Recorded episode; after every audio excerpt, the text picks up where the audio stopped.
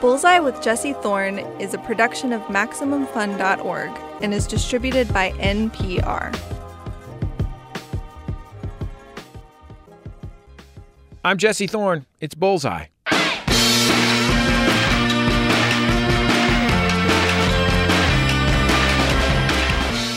Rosie Perez is maybe one of the most fascinating people we've ever had on Bullseye. She's a native of Bushwick, Brooklyn, and she's performed on stage and screen. She was nominated for an Academy Award for her role in 1993's Fearless. She had iconic parts in White Men Can't Jump and Do the Right Thing. She's been a host on ABC's The View, served as Grand Marshal of the International Boxing Hall of Fame, and she's an incredible dancer. She was even the choreographer on In Living Color. Through all that creative work, one thing is clear Rosie Perez is a deliberate, brave artist who carries with her a commanding presence when she performs. And of course, she has one of the most unmistakable voices ever. In the interview you're about to hear, we aren't going to talk much about Rosie's acting career, but let's start with a little bit from one of her most memorable performances. Here she is playing Tina in the all time classic, Do the Right Thing. Wait a minute. First of all, it is too hot, all right? And if you think I'm gonna let you get some, put your clothes on and leave here, and I'll see you a black for another week. You must be bugging. I see you tomorrow. You're right. And my name is Boo Boo the Fool. So no nasty, huh? No. Tina, let's do something else then. What? Trust me. Trust you, uh, Mookie. The last time I trusted you, we ended up with a son. Remember your son? I do remember my son. His name is Hector. You know, what are you trying to say? I'm a bad father? Honest strength. Let me talk to you for a second. What? What? Over here. Rosie Perez, I'm so thrilled to have you on Bullseye. Thank you for coming on. My pleasure. Thank you for having me. When you did Do the Right Thing, you were like 20 or 21 or something, right? 20. Mm-hmm. Did you even think of yourself at the time as an actor? Mm, no. I I had um I had acted the nuns put me on the stage early on. I was the lead bunny in the uh, Easter parade show and I was Lucy in Charlie Brown's Christmas. and I never wanted to do it. And they get on the stage, you know. So, um, yeah. So I didn't. I you know it wasn't my first acting gig, if you will, but uh, I never counted that. So, uh, yeah. But you know when when Spike first met me, he told me I was an actress, and I said no, I'm not. He goes, oh yes, you are. And so, who knows? You you met him in very unusual circumstances. Mm-hmm. That's an old story.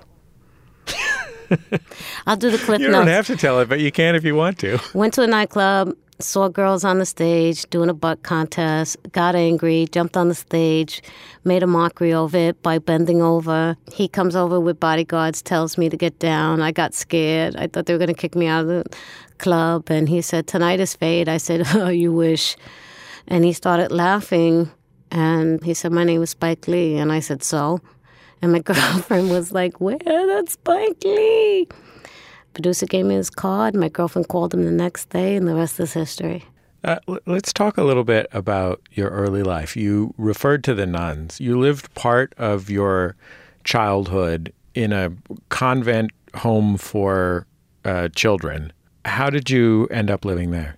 I'm a product of an affair. So my mother and father were married to different people. They met up. I I happened, and then when I was a week old, my mother gave me to my father's sister, Anna Domingo Otero, God rest her soul.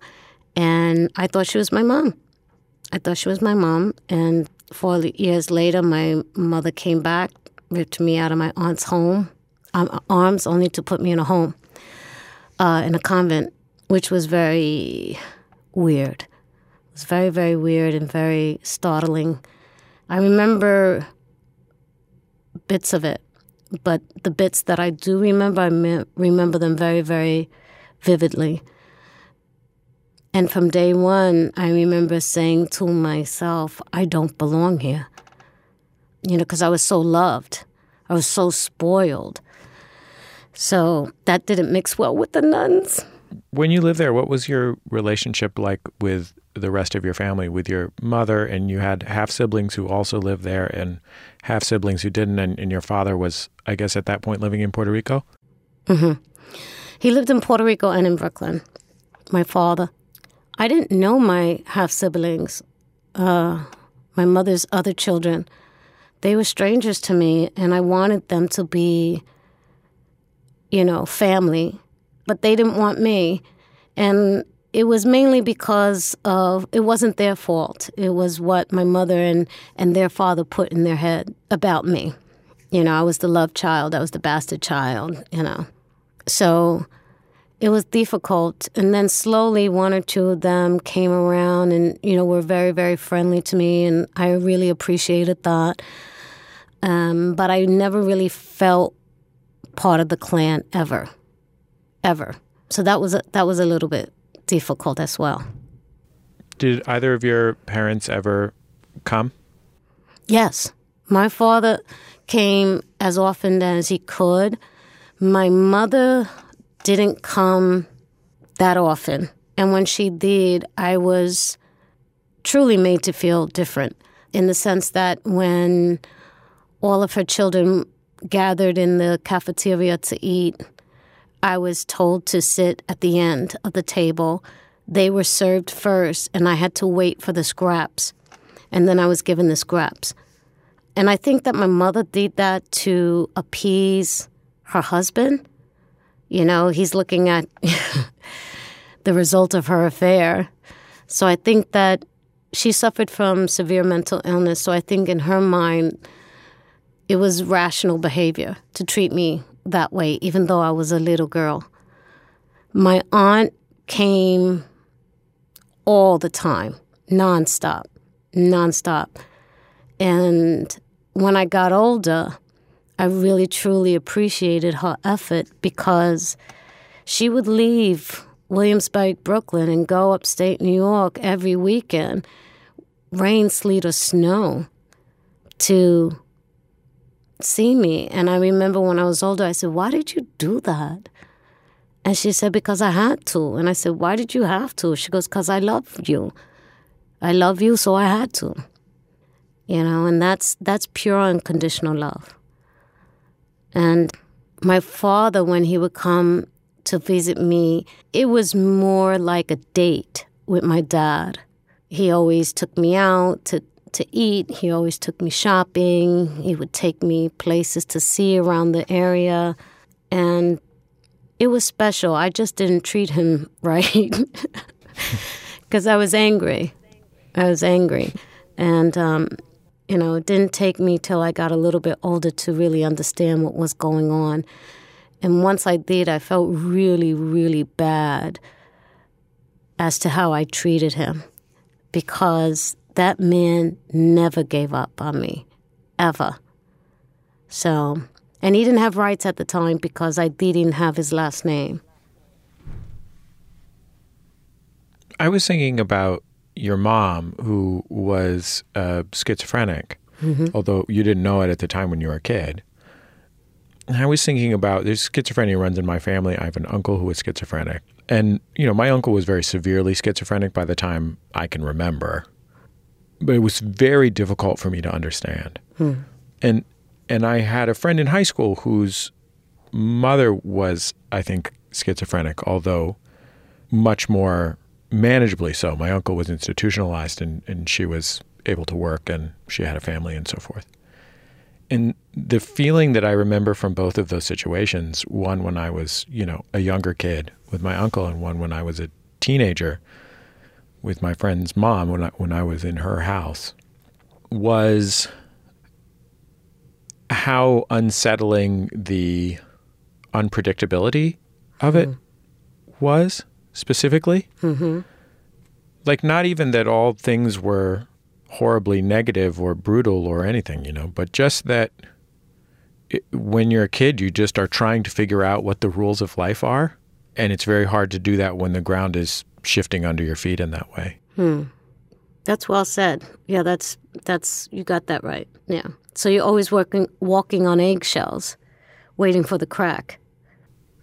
Did you think when the nuns at the home told you that you were talented, did you agree with them? Like, did you think, were you proud of being good at performing? I had a lot of confidence, even though I was very, very insecure in a lot of ways. Even when I was little, I think because I was so loved initially and so spoiled, I had a sense of myself. The insecurity was not having a foundation of family and love and support. But I knew I could do whatever they asked me to do.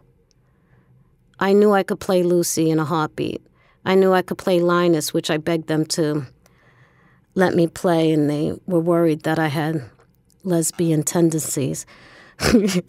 um, but I think that when I felt good was when it came to dancing, because it came so easily to me.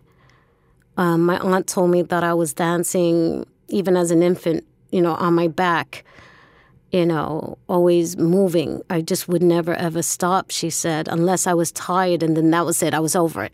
I was tired and I wanted to sleep. But when the nuns taught me how to tap and modern dance and um, this Asian, I think it's Filipino or Thai stick dancing. Yeah, that's Filipino. Yeah. That's really cool. Yeah, and it all came just so easily to me, and it felt good when I was told that I was good at it. We didn't get a lot of praise from nuns. It wasn't like, oh my gosh, you're wonderful. It was like, very good. It was like that. you know, and there was the novices. You know, there's nuns, and then you're a novice before you become a nun. The novice, before they were tainted, sorry for you Catholics out there, I'm, I'm, I'm talking about my own experience with the Catholic Church. Um, they were giddy about something that a child would do well there.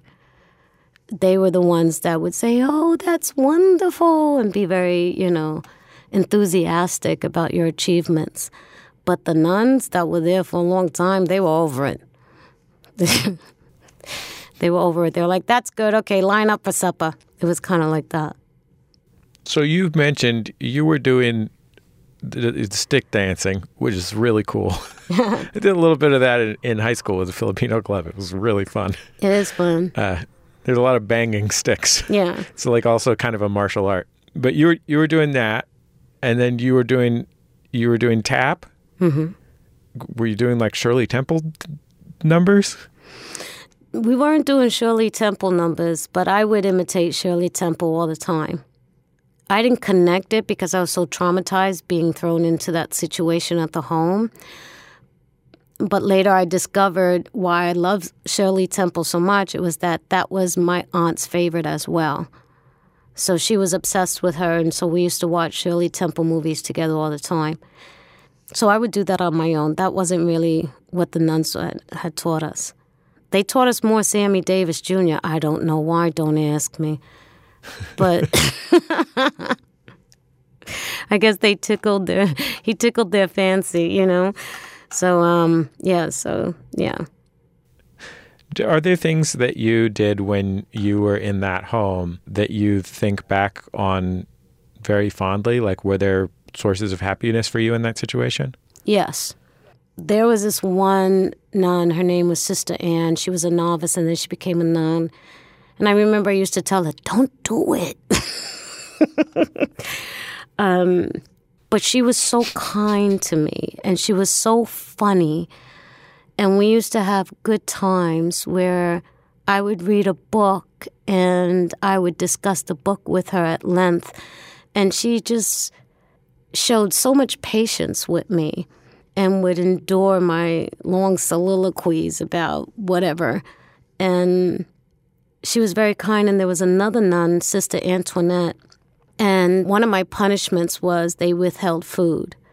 That's why I'm a greedy slob this day. I, I have no control when it comes to food. And I know through therapy it goes back to that, where they withheld food as punishment. And Sister Antoinette was in charge of the kitchen. And me and this one girl, I don't want to say her name because she's still alive, but she was crazy. she and I were close, close friends. And one day, one night, I'm starving. My, my stomach is growling. And she wakes me up when everyone's asleep. And she said, Let's sneak down to the kitchen. And I was a very good girl. I just had a bad temper because I wasn't happy. But I was a very good girl. And, and I said, No, no, no, we're going to get in trouble. They're going to beat us. And she said, No, no, no, come on. Everyone's asleep. And we went down to the kitchen and we were just stuffing the food in our mouths. And Sister Antoinette clicks on the lights, and I just started crying because I just thought, that's it. I'm going to get the crap beat out of me right now. And she just looked at us and she goes, Let me make you a cheese sandwich. And we were both like shaking in our slippers and just I just couldn't be still. I was so scared. And she said, Sit down. And she made us sandwiches. So every time after that, every time I got punished, she would kind of look at me and wink, and I knew I could sneak down and she would give me food. So that was very nice. And there were wonderful, wonderful counselors and volunteers that would come to the home during the day that were really special. There was Mr. Neal and his wife Betsy. They were very kind to me. They would always take me for a ride in their car. There was Miss Claudia. She would uh, take me for sleepovers at her house and take me to take me shopping to buy uh, nice clothes, and she taught me how to act out in public. and then there was one special, special nun, Sister Margaret Francis, who actually left the order. She had the biggest impact on me. I remember when she was leaving, she came to see me before she left for good. She came back for a visit. And I remember she grabbed my arm, and there was, her eyes were flooded with emotion. And she grabbed my arm and she said, Put your head down and study as hard as you can and get out. Your mind, your intelligence is your ticket out. I go, Okay. And she squeezed my arm so hard and she says, No, I want you to promise me, say it. Say that you're going to do it. You don't belong here. And I said, I promise. She hugged me and she left and I never saw again. So there were really caring people there, like really, really caring people there. It wasn't just about sadistic nuns and angry priests. There were some really beautiful folks that affected my life in a really sincere way. Even more from my interview with Rosie Perez after a quick break. When we come back, Rosie tells us about dancing on Soul Train. Stay with us. It's Bullseye for MaximumFun.org and NPR. Support for this podcast and the following message come from TodayTix. With the TodayTix app, getting tickets to your favorite shows is a fast, easy process. This Cyber Monday, use TodayTix as your go-to hub for everything from theater and arts to comedy and opera. Try TodayTix now by going to todaytix.com slash bullseye and use promo code bullseye to get $10 off your first purchase.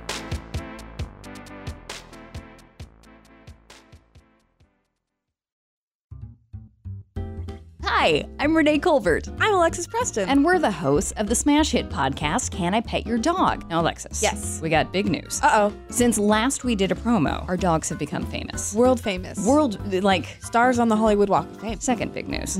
The reviews are in. Mhm. Take yourself to Apple Podcasts. You know what you're going to hear? We're happy. It's true. We're a delight, a great distraction from the world. I like that part a lot. So if that's what you guys are looking for, mm-hmm. you got to check out our show. But what else can they expect? We've got dog tech, dog news, celebrities with their dogs, all dog things. all the dog things. So if that interests you, well, get yourself on over to Maximum Fun every Tuesday. This week on the StoryCorps podcast from NPR, we take you back to 2015 when Asma Jama, a Somali American woman, was assaulted for speaking Swahili at a restaurant. Tune in to hear how Asma found support from an unlikely source the sister of the woman who attacked her. Welcome back to Bullseye. I'm Jesse Thorne. My guest is the actor, TV host, dancer, and celebrated boxing enthusiast Rosie Perez. She's performed in classic films like White Men Can't Jump and Do the Right Thing, among many, many others. She's also a brilliantly talented dancer and choreographer. She got her first big break on Soul Train. Let's get back into our conversation. Have you ever seen the Werner Herzog documentary Little Dieter Needs to Fly? No. It's about this guy who served in the Air Force. His name is Dieter. And he was a prisoner of war in Laos uh, and was held captive and forced to march and all these really horrible things.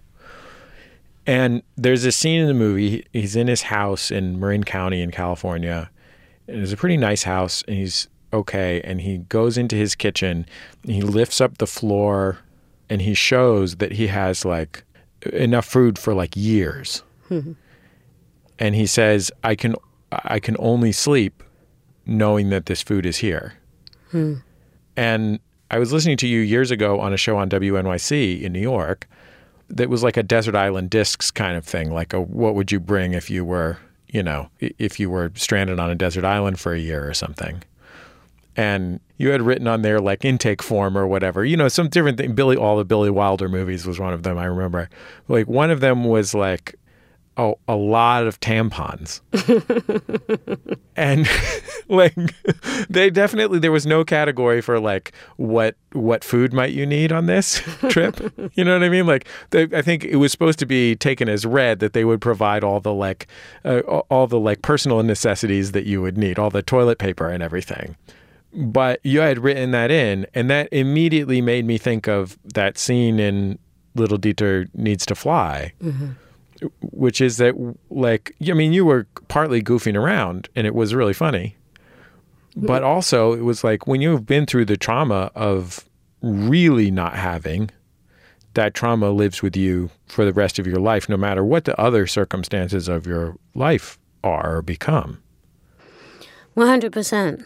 And I wasn't really initially trying to be funny, but I knew it was funny. When I would when I was when I would watch movies and like if it was a war movie or someone's trapped on a desert island, once I got my period, I go, what are they going to do? I always thought that. And it's because, you know, when I had to be at my mother's house by court appointed visits, the environment, it was, I mean, abject poverty. And there was times where there weren't even any sanitary napkins. And that stuck with me. And even to this day, my biggest, biggest bill, my biggest expense is food and groceries because of the abject poverty and because of the punishment that I endured. And it drives my husband crazy, you know, because he goes, Why do you go to Costco? It's just us. I go, Just in case, you know, it's just. You never know if the apocalypse is gonna happen, you know. And so, um, and seriously speaking, after 9-11, my first stop, I went to the corner store, and I, I, I swear, I almost bought out that entire store. I was I was terrified. I was terrified to be without, and then I realized I'm like that without a crisis. It's just a part of who I am now, and I try my hardest to manage it. Um, but it's still difficult. It's it's still difficult, you know, for me.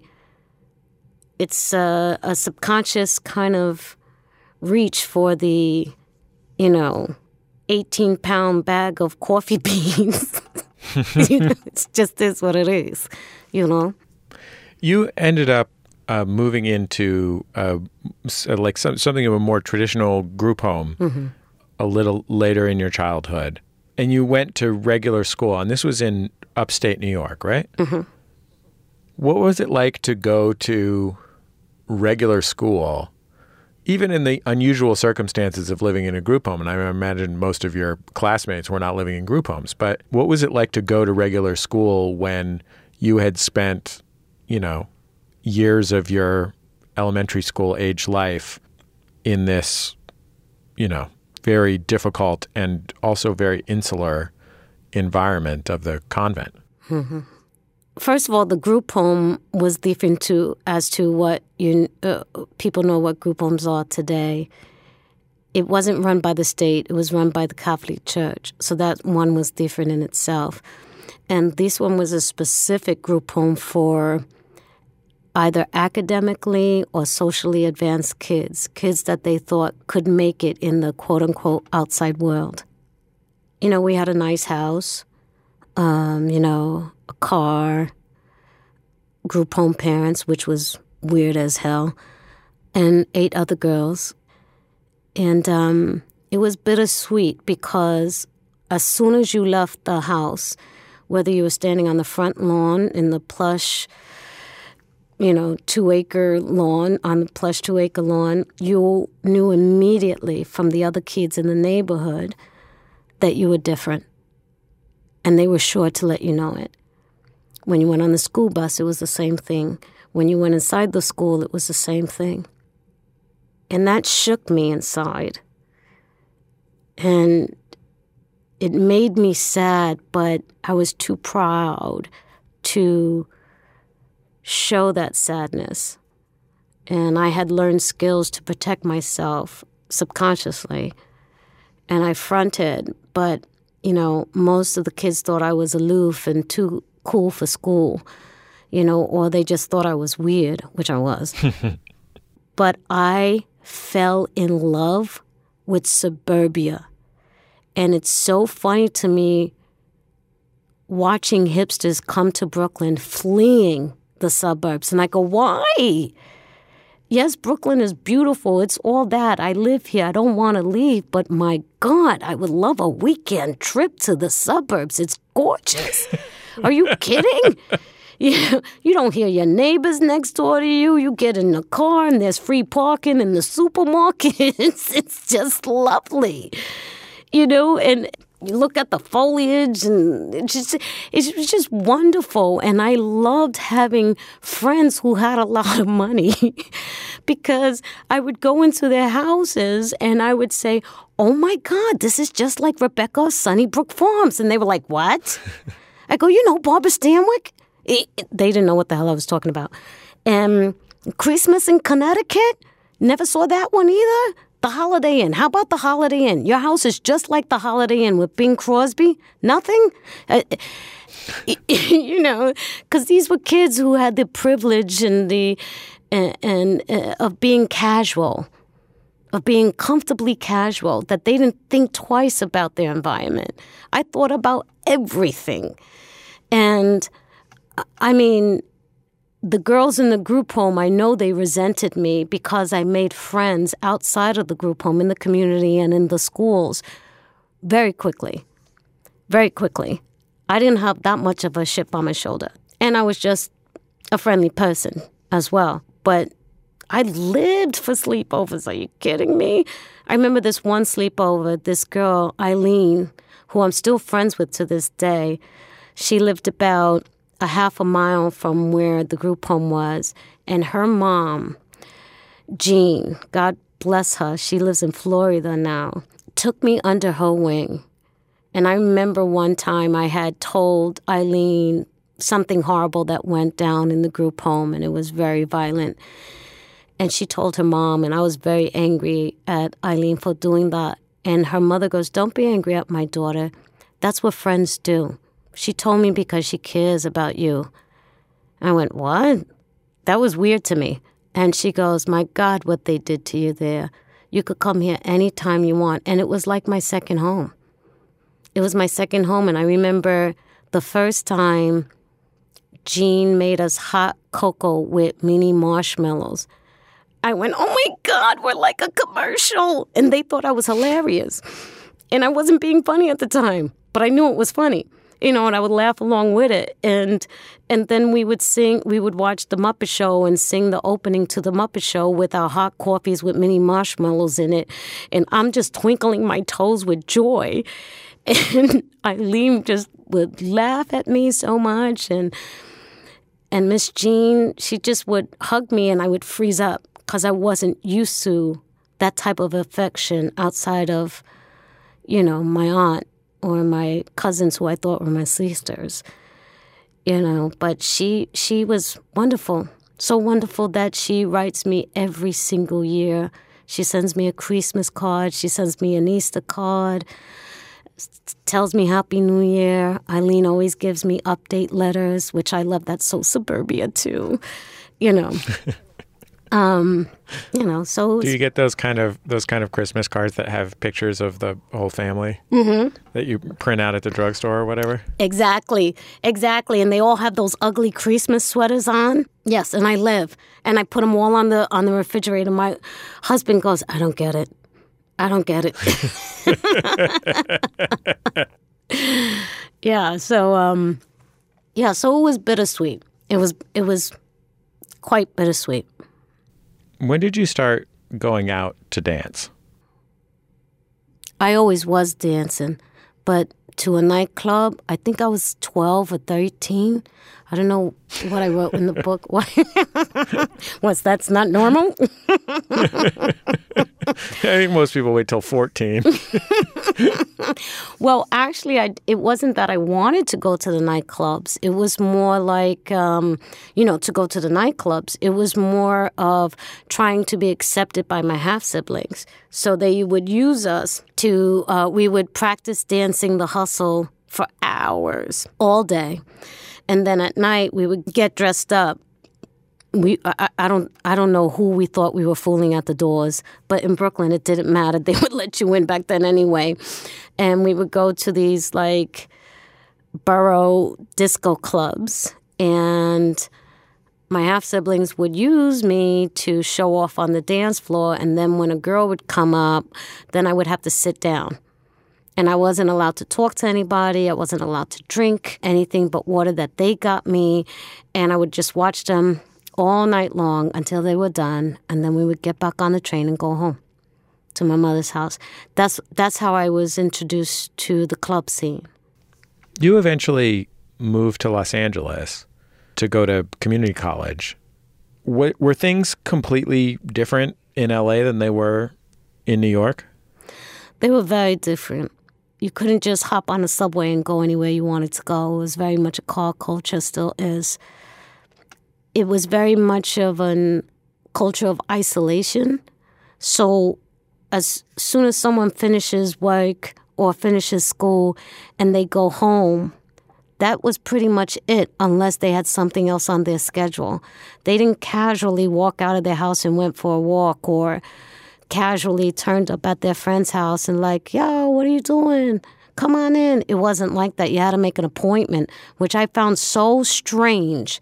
Said, hey, what are you doing? Can I come over? Huh? When? Now. Oh, did we have a date? What are you talking about? You're my friend. What do you mean a date? I gotta make a date with you to see you? So it was very different. It was very unsettling. And it was also extremely dangerous. New York had done away with gangs. That was like old school. And when I went to Los Angeles, the gang culture frightened me. It scared the heck out of me. And I remember telling my college friend, I said, This is like Sodom and Gomorrah out here with sunshine. This is like crazy town. And she goes, How can you say that being from New York? I said, New York, we, we understand crazy. We get crazy. If crazy comes to you, you go, Yo, get move. Thank you. you know? In LA, you don't know who's crazy, and it, it, and it just happens, and you're like, oh my gosh. And it was very, very weird. It was very weird, and it was very lonely being out there without my New York base, my New York family. It was very hard for me to connect. I really didn't like it. I really, really didn't. The only thing that I did like about Los Angeles when I first went out there was that there was a lot of parking. There was ample free parking. You got discovered dancing in a club when you were like 19, I think, and invited to perform on Soul Train. There's a there's a few video compilations of you dancing on Soul Train that are on YouTube. They're basically the best thing on all of YouTube, except for maybe there's also a video where just a bunch of golden retrievers are all swimming in a swimming pool together. and they love it so much they're having a big party. But besides that video, which is also really great, I think these YouTube compilations of you dancing on Soul Train are amazing. And what's amazing about it to me, and like I wasn't dancing at clubs in, you know, 1983 or whenever this was, but what's amazing to me about it is, you know, Soul Train, first of all, was not at the time a hip hop show at all. And the styles of dancing that were being done on Soul Train in the mid 1980s were very different from what you were doing. So they were sort of fluid styles and then a little maybe a little bit of like popping and locking or something.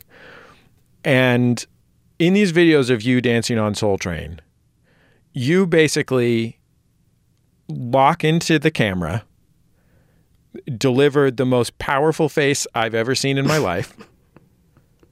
and I'm talking about powerful in all categories. and then you basically just do a dance that like I could only describe as like I guess we'd have to maybe have to bleep this on the radio, but ass kicking? like a pow pow pow dance. And and I think of you like showing up from New York on this TV show and being like, I've got this other thing that I do. and you do it with such extraordinary conviction. And like you don't you're not as you're you're not dancing in the style that the other people are. Like some of the other people are dancing really beautifully or coolly. You know there's great dancers on soul train of all kinds. Mm-hmm. but you are like like a visitor from another planet. You're like oh this is what i do. Wow. Okay. And the question? Were you yeah, the question is, were you like aware of that when you were doing it? Were you did you like get there and you're like, well, they all dance like this, I dance like that. I'm gonna lock eyes with the camera and take care of business. No. When I first went there, I was dancing hip hop and Don Cornelius told me to stop. And he says, We don't do that here. I went, Okay, got it. And I wasn't dressed appropriately either. So I had to change clothes and come back. Um, and I wasn't used to dancing in high heels. So I didn't know what the heck to do. Honestly, I really didn't. The way I was moving my body was, in a way, a virgin who thought they were being sexy would move their body. It was exaggerated beyond, but I didn't understand that. And it also was kind of tongue in cheek because my college girlfriends, I got them into. Shout out to Carol, Nia, Tracy. And so we were watching everybody else take it so seriously, specifically going down the Soul Train line. And I didn't know what to do. My heart is pounding. And I think Carol was giggling the whole way. She's like, "What are you gonna do? What are you gonna do?" I go, "Shut up, shut up," you know. And I go, "I don't know, I don't know." And and then she goes, "Let's have a contest. Who's gonna be the the wildest?" So I was like, "Okay." And so I didn't fully understand what it meant that a camera was on me and that millions and millions of people would be watching. So it was kind of a dare the first time I went down. So I was half frightened to death and half cracking up. And when I went down and I did it the first time, Don Cornelius goes, Get back up there and do it again. I went, What? and that was it. It stuck. We'll wrap up with Rosie Perez after a break. Don't go anywhere. It's Bullseye from MaximumFun.org and NPR. This message comes from NPR sponsor Smartwater. Smart water is for the curious drinkers, the ones who are always looking for ways to make things a little bit better. That's why Smart Water created two new ways to hydrate Smart Water Alkaline with 9 plus pH and Smart Water Antioxidant with added selenium. And now you can order Smart Water by saying, Alexa, order Smart Water. Smart Water. That's pretty smart.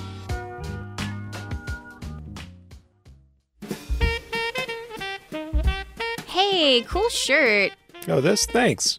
I got it at maxfunstore.com. Maxfunstore.com. Hmm, that's strange. I visited maxfunstore.com maxfunstore.com a few weeks ago and didn't see it. That's because they've just launched a ton of new stuff. right in time for the holidays. Oh, cool. There's patches, mugs, totes, stickers, even a onesie. Nice. Those would make great gifts for everyone I know. Great, because I already got you something from there. Thanks. Now, excuse me a moment. I need to look up maxfunstore.com MaxFunStore.com. on my smartphone. You know, to see what's new. Yeah, you can't go wrong with anything from maxfunstore.com. maxfunstore.com. How do you make an older parent struggling with health problems happy? I tell him I was getting engaged to a war photographer and that he and I just bought a parakeet named Gino. This week on NPR's Invisibilia, what happens when the roles we're used to performing with our loved ones get mixed up? It's Bullseye. I'm Jesse Thorn. My guest is Rosie Perez. You've seen her in Do the Right Thing, White Men Can't Jump, Search Party on The View. She also choreographed the groundbreaking sketch comedy series In Living Color. Let's get back into our interview. You choreographed the Fly Girls on In Living Color. Did you know at the time the impact that that was having? As, you know, I mean, that was one of the first representations of, or at least one of the first kind of first person representations of hip hop culture on big time national television. 100%. 100% I knew it. I had that discussion with Keenen. And I, I, I said that very thing. I said, this will be the first time on national television, national network, you're going to see hip hop with every show. This is big. This is big. I don't want to do that solid gold dance that's out the window. And I want the fly girls to look a certain way. And I want them to dance and walk a certain way. I want them to blow middle America out of their mind. And he said, okay, do it. And after a couple of shows, I came up with the idea of booking the hip hop artists at the end of the show. No band, no DJ, just give them a mic. If they want to sing to track, let them. If they don't, let them. And Keenen loved that idea as well. I knew exactly what I was doing. And the reason why I did know that was my time on Soul Train. Because when I started sneaking a little bit of hip hop moves, the other kids loved it. There were some kids that knew how to do it, and they just started to become bold and brazen as well. And, you know, and, and, and I remember the impact that that had on, on the masses. So I did know. I didn't know how big of a phenomenon the Fly Girls were going to be, though. Does that make sense? Yeah, I don't. I don't want to. I don't want anybody to miss something that you just said, which is something that I didn't know until t- earlier today, Mm. when a friend told me about it.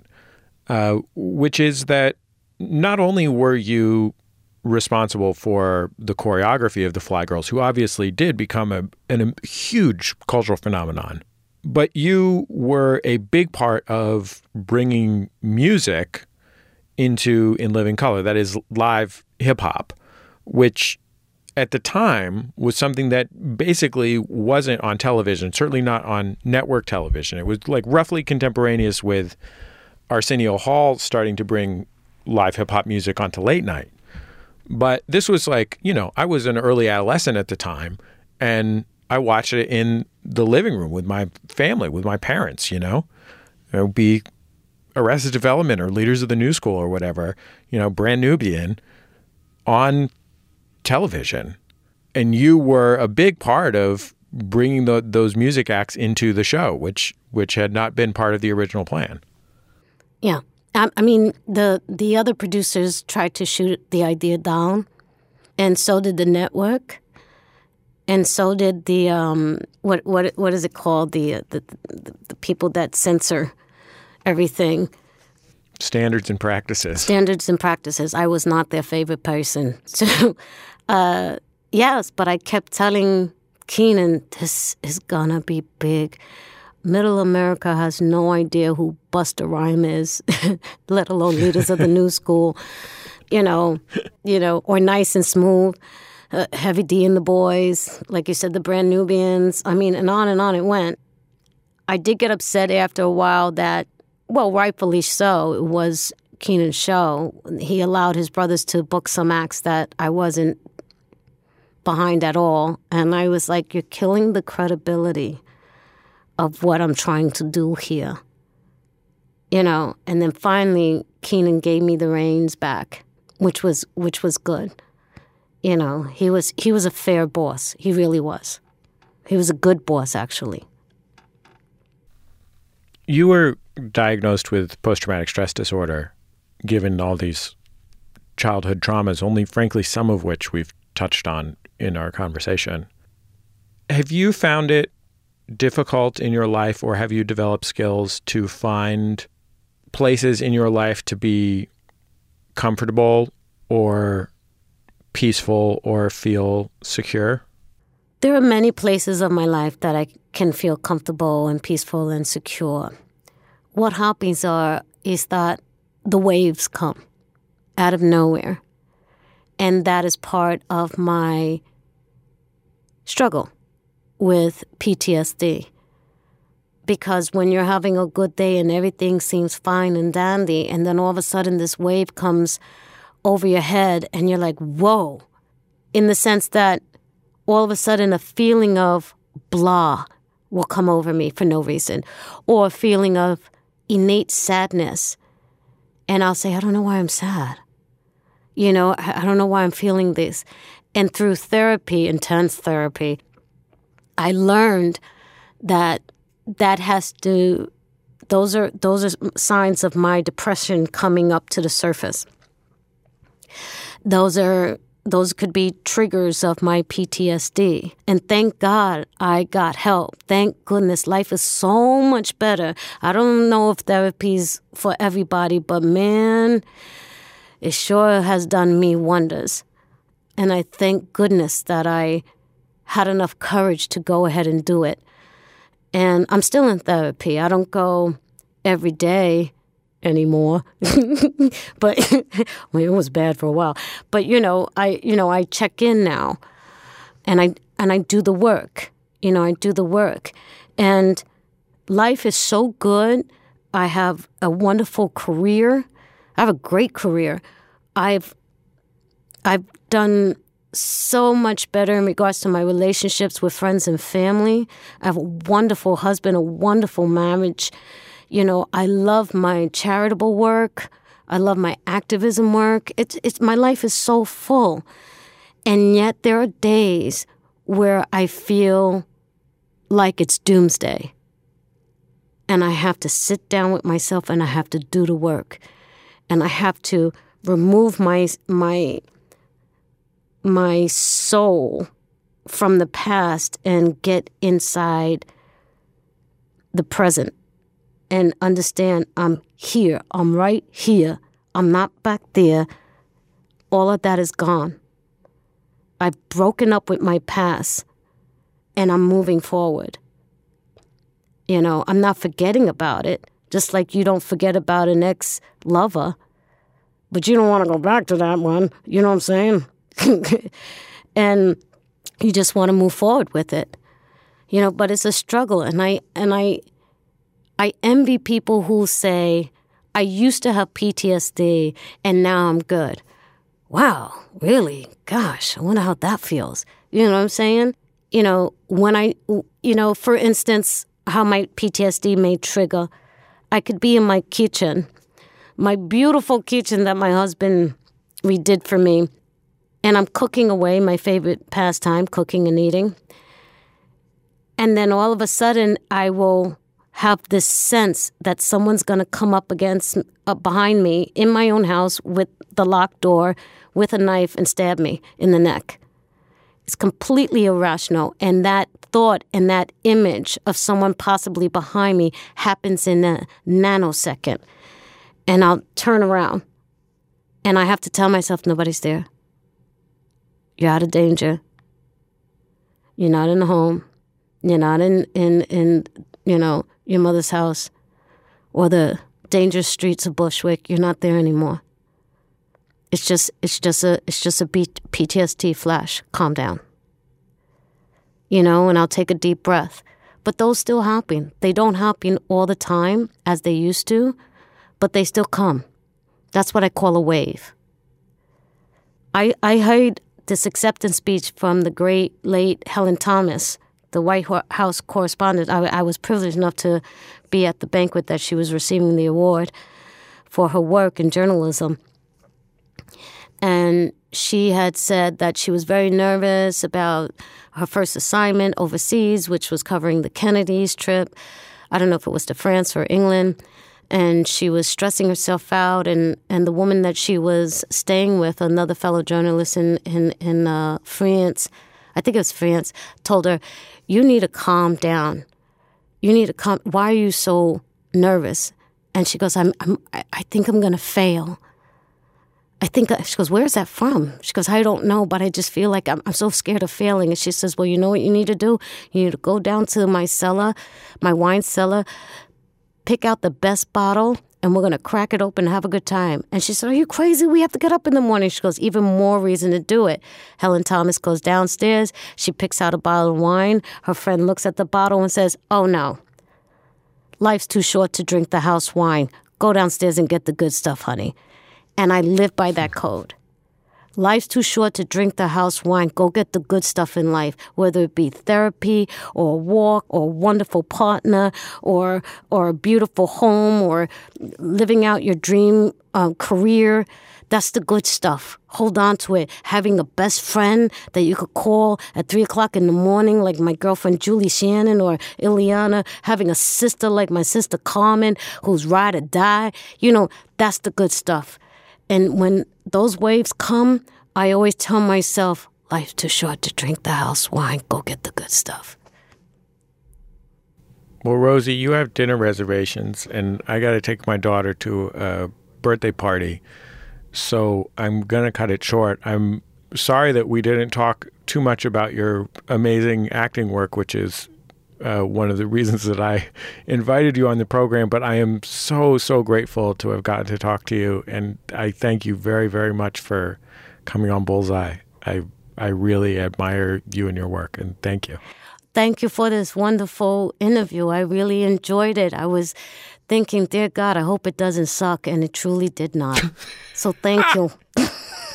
and and also, real talk, Rosie. Like usually, when somebody comes go, comes and does an interview, and this is you know uh, this is uh, for understandable reasons. People do an interview because they got something to sell, and uh, you're not here because you got something to sell. You're you're here out of the kindness of your heart because I bothered you on Twitter, and um, I'm very grateful to you for take for taking all this time for that reason. It's very very kind of you. So thank you very much. Well, thank you, and I am a fan of your show, so there's that too. Rosie Perez. Like we said in the interview, she doesn't really have anything to promote right now. So, what can we plug? She's basically great in everything that she does. Uh, she's also the co founder of the Urban Arts Partnership. It's a long running New York nonprofit that works in education and the arts. You can find them online at urbanarts.org. That's the end of another episode of Bullseye. Bullseye is produced at MaximumFun.org headquarters overlooking MacArthur Park in beautiful Los Angeles, California, where uh, my producer Kevin saw a kid take a giant palm frond that was on the ground and throw it in the trash, helping to keep our park beautiful. What's the generation after millennials called? I don't remember, but they're good folks.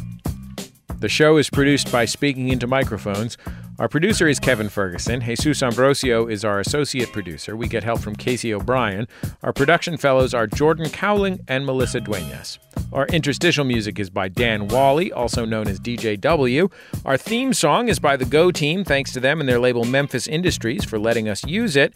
And there are nearly 20 years of Bullseye and Sound of Young America interviews available for free on our website at MaximumFun.org. Uh, you can also find many of them in your favorite podcast app by subscribing to Bullseye.